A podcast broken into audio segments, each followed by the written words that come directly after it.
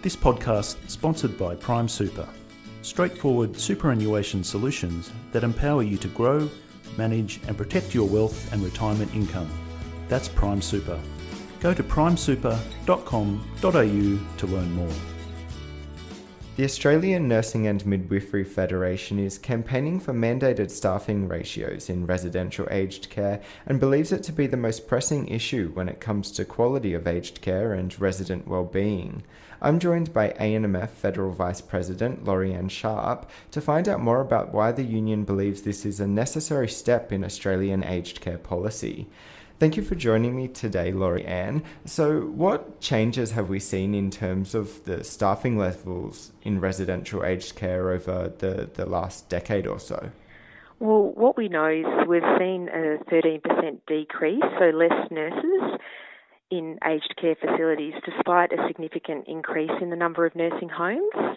And we've found that um, this significant decrease in nursing in nursing staff has meant that many elderly residents have been left without adequate measures to ensure proper care.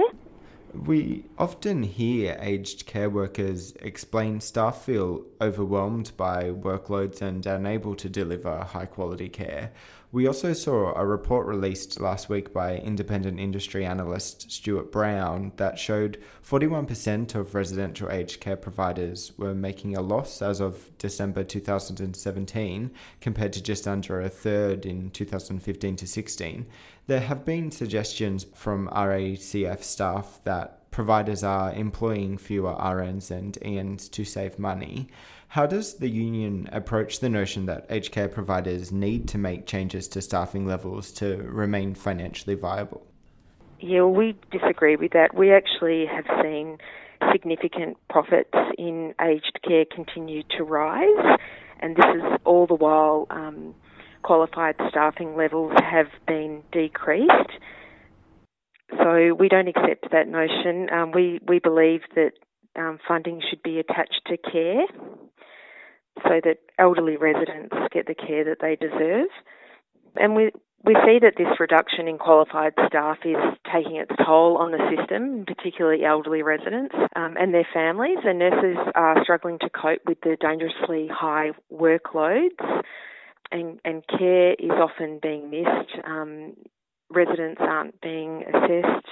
They're not having the proper surveillance because there clearly just isn't enough staff on the floor we we have evidence that that shows that nursing home residents should be receiving a minimum of four hours and 18 minutes per day, and they're currently receiving just under um, two hours and 50 minutes. So this really puts a lot of um, existing staff that are there under pressure to meet the demands of elderly residents, like showering, toileting, dressing, pressure area care, assistance with feeding and walking, not to mention administering medications. And you're concerned that improved funding won't necessarily improve the skills mix in aged care. Uh, where does that concern stem from? Yeah, um, I guess the ANMF are concerned that an increase in, in in aged care funding may just mean an increase into profits for the providers. Unless there's some regulation around where that funding is attached, and we would like to see it attached to care staff, um, we we we consider that the crisis will just continue to get worse. Um, we already see that um, elderly are being neglected in nursing homes because there just isn't adequate qualified staff, and that often means that simple conditions like a urinary tract infection or dehydration or a chest infection is being escalated and requiring acute hospital admission. Um, people are then going into hospital a lot sicker and having to stay in hospital longer when these when these conditions could have been avoided if there was qualified staff that were able to assess and treat at the site of nursing homes. And, and in some cases, this has had fatal consequences for elderly residents as they are going into nursing homes at a later age and they're much more frail, um, hence the need for more qualified staff to do adequate assessments in 2016, the ANMF South Australian branch, along with Researchers from Flinders University and the University of South Australia produced a report detailing the, the outcomes of the union's National Aged Care Staffing and Skills Mix project that held a mix of 30% RNs, 20% ENs, and 50% personal care workers is needed to ensure safe residential care. So, some of the pushback from within the sector, from, from providers, about mandated staffing ratios stems from the concern that it's a bit of a blunt instrument, that it would constrain adaptability, and that some might do better with a more flexible approach to staffing. So, would mandated staffing levels constrain some providers, indeed, some well performing providers?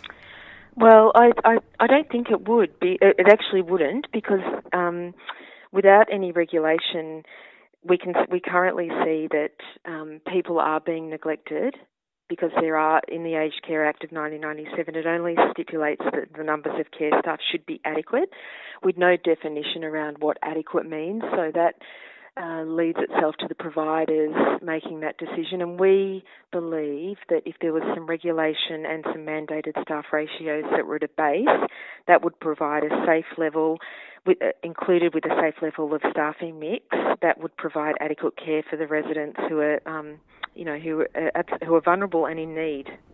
What message would you like to send to policymakers or, or those working in aged care or the, or the wider community about the best path forward to improving aged care in Australia? Well, the ANMF has set up a website, More Staff Aged Care, for nurses and community members. Um, can look this up and they can register their support. And I urge nurses and the community to show their support in this campaign, which is launching in May.